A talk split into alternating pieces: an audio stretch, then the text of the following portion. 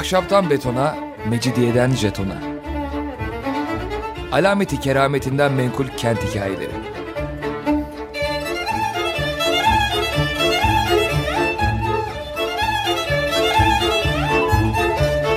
Hazırlayan ve sunan Pınar Erkan.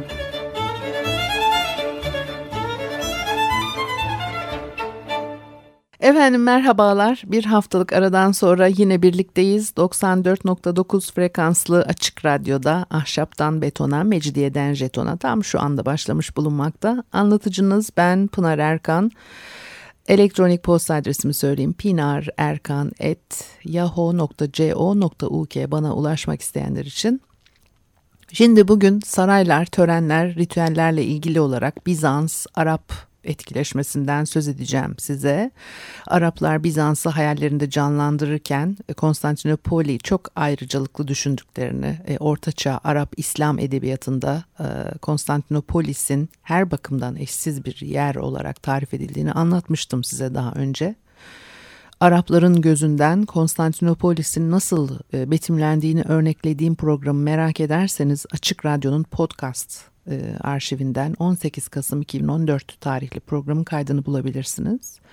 Neden Arap, Bizans ve Osmanlı saray, şehir, tören, ritüel betimlemeleri üzerinde duruyoruz? Çünkü gündemimizdeki saray ve tören adetleriyle ilgili bakış açısı edinebiliriz belki diye. Harun Yahya'nın anlattıklarına göre Bizans sarayına girince kapının neresinde kim, hangi kostümler içinde oturuyormuş, Türkler Bizans sarayının neresinde oturuyorlarmış filan, bunlardan 18 Kasım tarihli programda söz etmiştim. Tekrara düşmek istemiyorum. Başka şeylerden bahsedeceğim size. Abbasiler biliyorsunuz 8 ila 13. yüzyıllar arasında etkiliydi. 2. Abbasi halifesi olan Ebu Cafer Mansur Bağdat şehrini kurup orayı İslam devletinin baş şehri yaptı. Ayrıca bu dönem Türklerin de hızla Müslümanlaştığı bir dönem. 9. yüzyılda Bizans sarayı ile Abbasi halifeleri arasında doğrudan bağlantı kurulmuştu. 100 yıl boyunca her iki tarafta zenginliklerini bol bol sergileyip hükümdarlarına erişimi karmaşık saray törenleriyle kısıtlamaya çalışarak diğerinin gözlerini kamaştırmaya çalıştıkça her şey elbette güç gösterisinden ibaret ve iki saray arasındaki temaslar giderek resmileşmiştir. Bizans sarayının törenselliği ve imparatorun etkinliklerini çevreleyen yoğun ritüeller tüm halkların kafasındaki imparatorluk imgesini oluşturmakta çok etkili. İmparatorluk törenlerinin gösterişli propagandasının Arapların hayal gücünü nasıl etkilediğinin izleri Arap-İslam metinlerinde takip edilebilir. Arada büyük zıtlıklar var bir kere, bunu hemen söyleyelim. Bizans İmparatorluk vakarı, ritüeller, gösteri, saray erkanının hiyerarşisi, zengin saray giysileri ve kıymetli taşlardan yapılan güzel, hoş objelerle de aradaki mesafe artmıştır. İslam önderlerinin çevresi son derece yalın ve basitti Bizans idaresine kıyasla. Bu sonradan değişecek. Fakat erken dönem Müslümanlar böyle karmaşık törensel gösterilerden hoşlanmıyorlar ve tam tersi biçimde hareket etmeyi bir erdem olarak değerlendiriyorlar. Bizans ihtişamının yansıtıldığı bir olayda Müslüman komutan Halid el Velid'in Bizans'ın Suriye'deki önderi Vahan'a yaptığı ziyaret anlatılır. Vahan, Halid'in iki yanına 10 sıra Bizans askeri dizilmesini emretmiş. Askerlerin yüzleri yalnızca gözlerinin görünebileceği biçimde demir maskelerle örtülü. Vahan altın bir tahtta oturuyor ve başında değerli taşlarla süslü altın tacı, önünde halılar, nemarık denen yastık veya minderler serili, etrafında da yine altın ve gümüş sopalar taşıyan hizmetkarları var. Yani süsü her türlü yerinde yani. Fakat anlatıldığına göre Bizans gösterisinin ne amaç taşıdığını Müslümanlar elbette anlamışlar ve etkilenmemişler. Kaynakta öyle aktarılıyor. Diğer hikaye edilen örneklerde de benzer tutum ve vurguyu görürüz Arap-İslam anlatımlarında. Yine Kitab-ı Fütuh-i Şam'da geçiyor. Falancanın Müslüman elçisi Bizanslı yöneticilerin karşısına çıkıyor ve Bizanslı yöneticiler gibi minderlerde uzanmak istemez. Bunun yerine ifade edildiği şekliyle gösteriş ve dünyevi zenginlikleri reddederek yere oturur. Böylece Bizanslıların zenginliği yerine Müslümanların yüksek yoksulluk, eşitlikçilik ve tevazu ideallerini savunur. Yani boş boş gidip yere oturmuyor adam. Bir sebebi var. Son derece bilinçli takınılan bir tavır.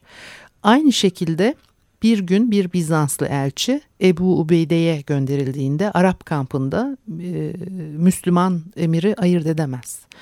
Çünkü Ebu Ubeyde komutan gibi değil, sıradan biri gibi yerde oturur ve sade giysiler içindedir. Biliyorsunuz Ebu Ubeyde İslam peygamberi Hazreti Muhammed'in sahabelerinden biriydi. Cennetle müjdelenmiş 10 sahabeden biridir ve Halife Ömer zamanında komutanlık yapmıştır. Bu olay 7. yüzyılda geçiyor. Şimdi bu anlattıklarım Bizans sarayının formaliteleriyle erken dönem Müslüman önderlerinin basitliği ve sadeliği arasındaki tezatı anlatmak için. Bizans törenselliğine ilk tepkileri yansıtan bu örneklere karşın Müslümanlar törenselliğin önemini süratle kavramış görünüyorlar ve devletleri büyüyüp yayıldıkça, sınırlarını genişlettikçe aynı türden ihtişam ve gösterilerin kullanıldığını görürüz. İlerleyen yüzyıllarda İbn Haldun diyor ki, Müslümanlar kraliyet yetkisinin kabalığından kaçınmak ve kraliyet adetleri olmadan yaşamak istiyordu. Aynı zamanda gerçekle hiçbir ilgisi olmayan debdebeden de nefret ediyorlardı. Halifelik kraliyet yetkisine dönüştü ve Müslümanlar da bu dünyanın ihtişam ve lüksüne değer vermeyi öğrendi. Önceki hanedanların tebaaları olan Pers ve Bizanslı müşteriler onlarla karıştı ve onlara gösteriş ve lüksün yollarını öğretti. Şimdi Harun Yahya'nın Konstantinopolis'te esirken tanık olduklarını 18 Kasım tarihli programda anlatmıştım. Anlatmadığım şeyler Bizans imparatorunun saraydan büyük kiliseye gerçekleştirdiği yıllık dini alayı betimler ve imparator saray kapısından kilisenin kapısına kadar olan yolun üzerine hoş kokulu otlar ve yeşil yapraklar dikilmiş örtülerle kaplanmasını emretmiş. Yolun iki tarafındaki duvarlar brokarlarla kaplanmış. Alayın başında kırmızı brokar giysileriyle saçları omuzlarına dökülen 10.000 adam var. Arkalarında beyaz brokar giymiş başka 10.000 genç geliyor. Daha sonra yeşil brokar giymiş 10.000 delikanlı takip ediyor. Onların arkasında da mavi brokar giymiş 10.000 hizmetkar. Ellerinde yaldızlı baltalarla geliyorlar. Arkasından beyaz Horasan merhamı giymiş ve ellerinde altın haçlar taşıyan 5.000 hadım ağa var. Hadım ağaları yaprak zırhlara bürünmüş, ellerinde som altın, mızrak ve kalkanlarıyla 10.000 Türk ve Hazarlı genç izliyor. Bu böyle bitiyor sanmayın, devam ediyor arka arkaya. Harun Yahya her şeyi çok detaylı bir şekilde aktarmış. Alay yaya olarak nasıl ilerliyor, rütbe, yaş, etnik köken ve benzerlerine göre sıralanmış katılımcılar, kostümleri net biçimde tarif edilmiştir. Bu kamuya açık, ayinsel törenin teatralliği, sahneye konuşu, hiyerarşik alay örgütlenmesi filan imparatorun niteliklerini, işlevini, her şeyin üzerinde de imparatorun gücünü vurgulamaya yönelik. Güç birçok yoldan anlatılıyor ama özellikle zenginliğin gösterişli bir şekilde sergilenmesiyle ortaya konuyor. Harun imparatorun büyük kiliseye ilerlemesini anlatırken en çok altın ve yaldız sözcüklerini kullanıyor. Baltalar yaldızlıydı. Altın haçlar, som altından mızrak ve kalkanlar, altın buhurdanlıklar, altın asa, altın kutu vesaire. Yani bitmek, tükenmek bilmeyen bir altın varlığı söz konusu. Kaçınılmaz biçimde Bizans imparatorlarının simya bilgileriyle bakırı altına dönüştürebildikleri inancını güçlendirir o dönemde. O zaman Müslüman liderlerin danışmanlarına Bizans'tan gelenden 100 kere daha değerli bir hediye götürmelerini emrettiğini öğreniyoruz. Böylece İslam'ın gücünü ve Allah'ın Müslümanları kayırdığını gösterebilecek deniyor kaynaklarda. Harun Yahya'nın imparatorluk alayı betimlemesinde Bizans gücünün dış görünüşü vurgulanıyor. Depdebe, gösteriş ve törene muazzam sayılarda katılımcının olması, binlerce kişinin kapsamlı, renkli bir alayda yürümesinin yarattığı o muhteşem görüntü ve etki, büyük ihtişam ve güç. Meşhur Törenler kitabının giriş bölümünde de saray ritüellerine layıkıyla uyulmasının imparatorluğun gücünün tebaa için korku verici ama gene de güzel görünmesini sağladığını, çünkü Bizans sarayının vakarıyla yabancıları olduğu kadar yerleri de şaşırttığı söylenir. Törenler başlı başına bir imparatorluk göstergesi, kostümlü adamlarıyla birlikte. Müslümanlarla Bizanslılar arasındaki itilaflı bir konu yere kapanma, proskinesis meselesi. Bizans sarayında bir adet bu. Patrik Hazretleri dışında kadın erkek herkesin imparator karşısında yere kapanması gerekliliği. Törenler kitabında da açıkça söylenir. Başlangıçta Müslümanlar bunu küfür sayıyorlar. Bir Müslüman ancak Yaradan'ın karşısında yere kapanır diyerek imparatorun karşısında yere kapanmayı reddeden İslam elçileri var. Buna karşılık Bizanslılar bir hileye başvuruyorlar. Kabul salonunun kapısının üst kısmı örülmüş ki bir elçi, ki bu El Gazal'dır, 9. yüzyılda eğilmek zorunda kalsın. Anlatıldığına göre elçi bunu yememiş ve poposunun üstünde oturup kayarak imparatorun huzuruna çıkmış. Daha sonraları Müslümanlar kendi saraylarında tören adetini geliştirdikçe Bizanslılarla adeta yarışa girmişler. 10. yüzyıla ait bir hikayede bir keresinde halifenin sarayının dekorasyonu tamamlanana kadar elçi huzura alınmamış. Olay şöyle aktarılıyor. Elçinin onuruna halifelik konutu çok güzel süslerle bezendi ve muhteşem eşyalarla dekore edildi. Mabeyinciler, yardımcıları ve maiyetleri rütbelerine göre kapılarda, koridorlarda, geçitlerde, bahçelerde ve avlularda yerlerini almıştı. Çeşitli rütbelerden askerler mükemmel üniformalarıyla altın ve gümüş eğerli hayvanlara binmiş, 2 sıra dizilmişlerdi. Yanlarında her türlü araç gereç ve silah taşıyan benzer zarafette yedek atlar vardı. Üst kapıdan konuta kadar uzanıyorlardı. Onların arkasında zarif üniformaları, süslü kemerleri ve kılıçlarıyla hizmetçiler, halifenin özel hizmetkarları ve dış hizmetliler yer alıyordu. Bunlar halifenin dairesine kadar uzanıyordu. Kentin doğu kesimindeki pazar yerleri, sokaklar, damlar ve geçitler seyirci kalabalığıyla dolmuştu. Geçidi görecek yerdeki tüm odalar ve dükkanlar yüksek ücretler karşılığı kiralanmıştı. Dicle üzerinde teknelerin tüm armaları donanmış, çok güzel süslenmişti. Elçi ve heyeti halifelik konutuna kadar yürüdüler. Bütün bunlar Bizanslı elçileri etkilemek için düzenlenmiş olsa da Abbasi halifeliğinin hala büyük bir güç olduğuna, çünkü o dönem çok karışık bir dönemdi artık, Müslümanları ikna etmek için de yapılmış. Bir ara verelim, ondan sonra devam edelim.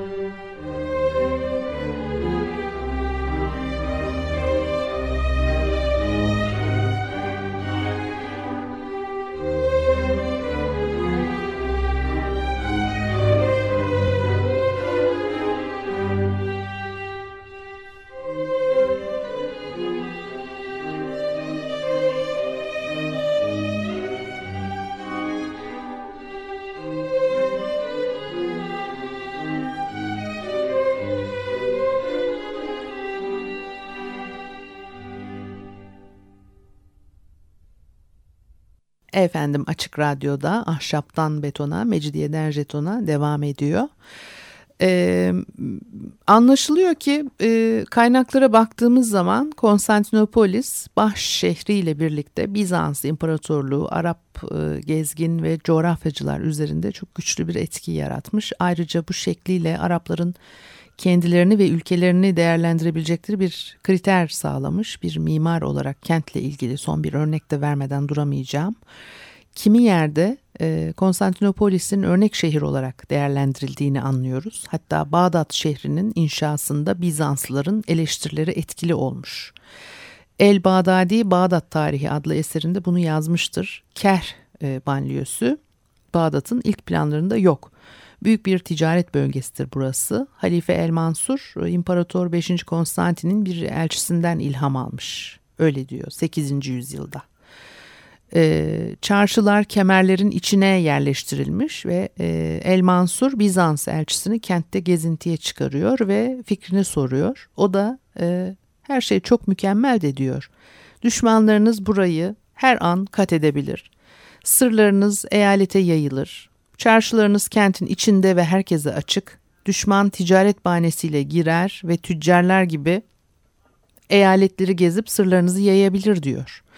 Elçinin serbest piyasa ekonomisinden, sıcak paradan, globalleşmeden filan haberi yok tabii. O öyle dedi diye El Mansur çarşıların kerhe nakledilmesini emretmiş. Başka bir hikaye daha anlatılır. Yine bir gün El Mansur Bizans elçisiyle takılıyor şehirde. Sarayı tangır tungurdatan sesler geliyor dışarıdan. Nedir, ne oluyor diye soruyor tabii El Mansur halife. İkinci Abbasi halifesidir kendisi, söylemiş miydim? Efendim işte bizim yabancı olmadığımız bir tablo, inek kesilecekken kaçmış da onu kovalıyorlarmış meğersem. Bizans elçisi bunun üzerine fikrini söylüyor. Şehir çok güzel de bahçeniz yok, tebaanız size çok yakın, sırlar açığa çıkar. Bu da takmış kafayı sırra. Neyse Abbasi halifesi tebaamdan gizli sırrım yoktur diyor ama sonra Dicle'den saraya 2 kanal uzattırmış. Ve halkını da kerhe taşıttırmış. Yani tabii hikaye bunlar, anlatılan her şeye %100 doğrudur diye inanacağız diye bir şey yok. Fakat halifenin Bizans elçisinin sözüne uyduğunun söylenmesi Bizanslıların kent planlamasındaki ustalıklarının Müslümanlar tarafından kabul gördüğünü gösterir. Ayrıca Bağdat kenti de öyle hafif alınacak bir kent değildir. Konstantinopolis'e doğuda denktir filan, ya onu da söyleyelim.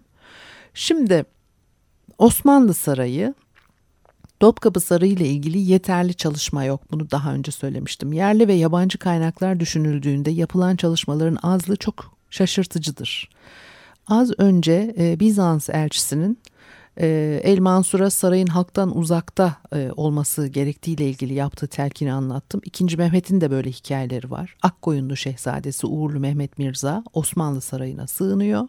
Sultan Mehmet Şehzade'ye sormuş, İstanbul'a gelmeden önce Kahire'deki Memlük Sarayı, Tebriz ve İsfahan'daki Akkoyunlu saraylarındaki debdebe ve teşrifat hakkında sorularmış bunlar.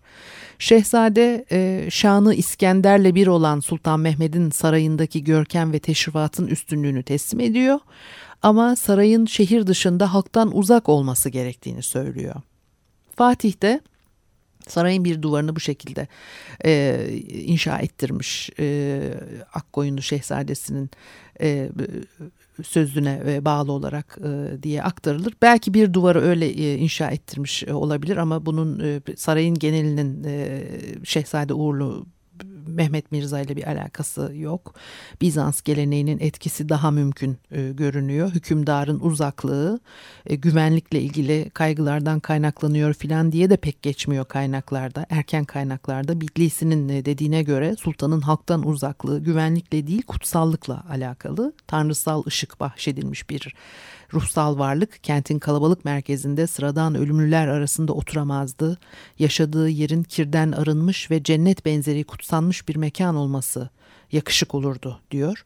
Şimdi hükümdar inziva geleneğini devlet yönetiminin ve dini hiyerarşinin başlıca görevlilerini rütbe, maaş, terfi, cezalarını, sultana ve birbirlerine karşı davranışlarını belirleyen protokolü 1477 ve 1481 arasında oluşturduğu kanunname ile resmileştirmiştir. Kanunname, Bizans törenleri kitabı ile Türk-Moğol hanedanlarının töre ve yasalarından esinlenerek düzenlenmiştir diyor. Gülru Necipoğlu'nun kıymetli bir çalışması var bu konuda. Birinci tekil şahıs ifadeyle yazılmış kanunname Osmanlı tarihinde yürürlüğe konmuş kendi türünde tek kapsamlı örnek ve ondan önce Osmanlı saray teşrifatı hakkındaki bilgiler de gayet yüzeysel. Hükümdarın görünme merasimi filan var. Yüzyıllar içinde törenlerin şekli de değişiyor elbette. 1475'te yani kanunnamenin derlenmesinden önce bir Ceneviz tüccarının aktarmasına göre Sultan şafak vaktinde Yeni Saray'ın idari avlusuna çıkıyor ve elçileri kabul ediyor. 15 dakika süreyle askere güven vermek için. Anlatılana göre bu durumlarda meydanda her renk ve türden kemha ve ipekten kaftanlar giymiş 8.000 görevli hazır bulunuyor. Yani sultan bütün ihtişamıyla özel konutunun avlusuna çıkıyor. 15 dakika süreyle askere görünüyor. Yemek ikram ediyor. Bütün bunlar sessizlikle yapılıyor. Kimse konuşmuyor. Tek bir kelime dahi edilmiyor. Sonunda yüksek sesle hükümdar övülüyor, dualar ediliyor filan. Ve bu söylediğim her sabah şafak vakti tekrarlanıyor. Anlatabiliyor muyum? Yani 8.000 kaftanlı, ipekli görevli filan. 15 dakika şafak vakti sarayın avlusunda huzurdalar. Geçen hafta düğün dernek şölenlerinden, Uludağ'dan getirilmiş buz kaplarda hoşaf ikramı, şeker alaylarından söz etmiştim. Daha önce meydanla ilgili yaptığım programda da sultanın halk arasına karışmasından, şölenlerden söz ettim diye hatırlıyorum. Sultanın kalabalık yemek şölenlerinde halk arasına çıkması geleneği hanedanın kurucusu Sultan Osman'ın yandaşlarına yemek dağıttığı yıllardan beri devam eden bir gelenek olarak aktarılıyor. Yaygın bir söylentiye göre bu yemeklerden birinde Osman, Anadolu Selçuklu hükümdarının kendisine gönderdiği beyliğini simgeleyen alametleri alırken askeri müzik eşliğinde ayakta durmuştu. O zamandan beri askeri müzik çalındığında Selçuklulara tabiliğini ve gaza için hazır olduğunu belirtmek için sultan ayağa kalkıyor. Cömertlik göstergesi olarak da huzurda toplananlara yemek ikram ediyor. Ali Osman'ın töresi. Yemeği kabul etmek de hükümdarın egemenliğini tanımaya işaret ediyor. Dolayısıyla aş kazanlarını baş aşağı çevirerek divan toplantılarında saray mutfaklarının yemeklerini yemeyi reddederken isyancı Yeniçeriler bu eski töreyi hatırlatıyorlar. Kazan kaldırmak deyimini biliyoruz hepimiz. Hükümdarlığın ilk dönemlerinde 2. Mehmet toplu şölenlerde saraylıların önüne çıkarak eski töreye uyuyordu. Kanunnameden sonra bu uygulama kalkmıştır. Ali Osman'ın eski töresini bir yana atmakla kalmıyor. Osmanlı Devleti'nin küçük bir uç beyliği olan Selçuklu egemenliğine bağlı olduğu günlerin bir hatırlatıcısı olarak gördüğü askeri müzik eşliğinde ayağa kalkma adetini de kaldırmıştır.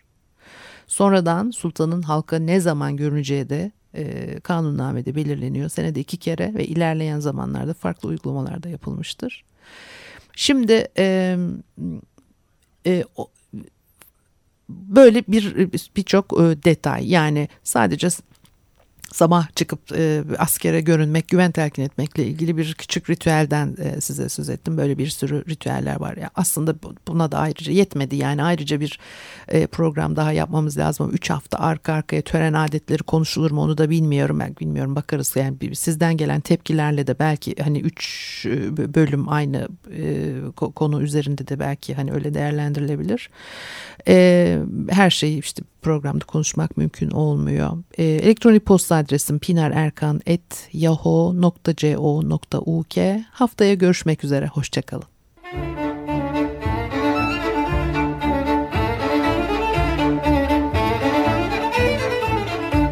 Ahşaptan betona, mecidiyeden jetona. Alameti kerametinden menkul kent hikayeleri.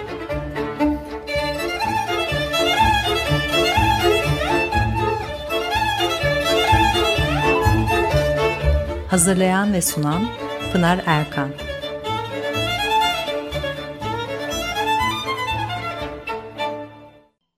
Açık Radyo program destekçisi olun. Bir veya daha fazla programa destek olmak için 212 alan koduyla 343 41 41